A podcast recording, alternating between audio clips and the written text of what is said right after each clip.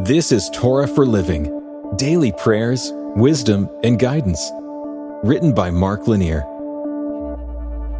The Torah is the first five books of the Old Testament.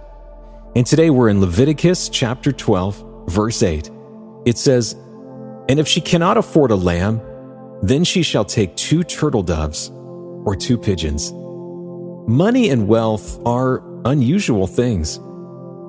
They're often associated with power it seems the haves in society are almost always more highly regarded than the have nots.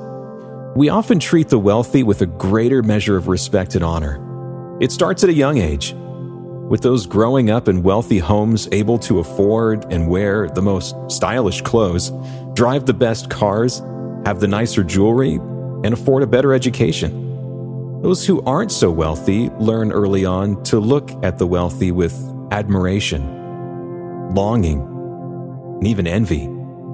We even use words that ascribe value to the wealthy, calling them the upper class. God doesn't have room for any favoritism for the fortunate. If anything, God teaches the opposite. As Jesus explained, to whom much is given, much is expected. Luke 12, verse 48. Over and over in the prophets, the wealthy are warned about God's coming judgment should they continue to use their power to slight the poor. For example, see Amos chapter 4, where the wealthy are called cows of Bashan, who oppress the poor. In this passage, Moses has set out God's instructions for the mothers to offer sacrifices after the births of their children. God tells them to sacrifice a lamb unless they can't afford it. In that event, they need to sacrifice two birds this is God making provision for the poor. It's a reminder to all that God is not impressed with wealth. The rich don't make God stop in awe, amazed at their spiffy clothes. Jesus was watching a group of people go by the temple treasury. A contribution box was by the door. Many wealthy people went by and deposited large sums of money. Then a poor widow came up and deposited two small copper coins. The coins were 164th of a day's wage, a pittance. Yet it was all she had.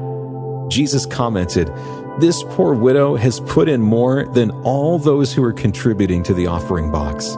For they all contributed out of their abundance, but she, out of her poverty, has put in everything she had, all she had to live on.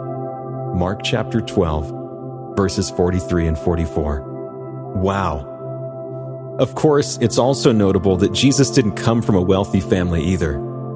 His mother Mary, after giving birth to him, offered two birds for sacrifice. She couldn't afford a lamb. Many people want to be wealthy. Many people want to be associated with the wealthy. As Proverbs says, the poor is disliked even by his neighbor, but the rich has many friends. Proverbs 14, verse 20. But this is not the way of God. God sees the poor and provides for them. They are no lesser than those of wealth. Everyone, rich or poor, is in need of God. Let's pray together. Lord, I need you today and every day. Help me honor all people in your name. Amen. This has been Torah for Living daily prayers, wisdom, and guidance. Based on the book by Mark Lanier. I'm Sean Farrington. You can see videos, listen to podcasts, and read blogs and devotionals that will help connect you even more deeply with God right now at hopeondemand.com. We're thankful to Mark Lanier and the Lanier Theological Library for making this podcast possible. And we're thankful to you for listening.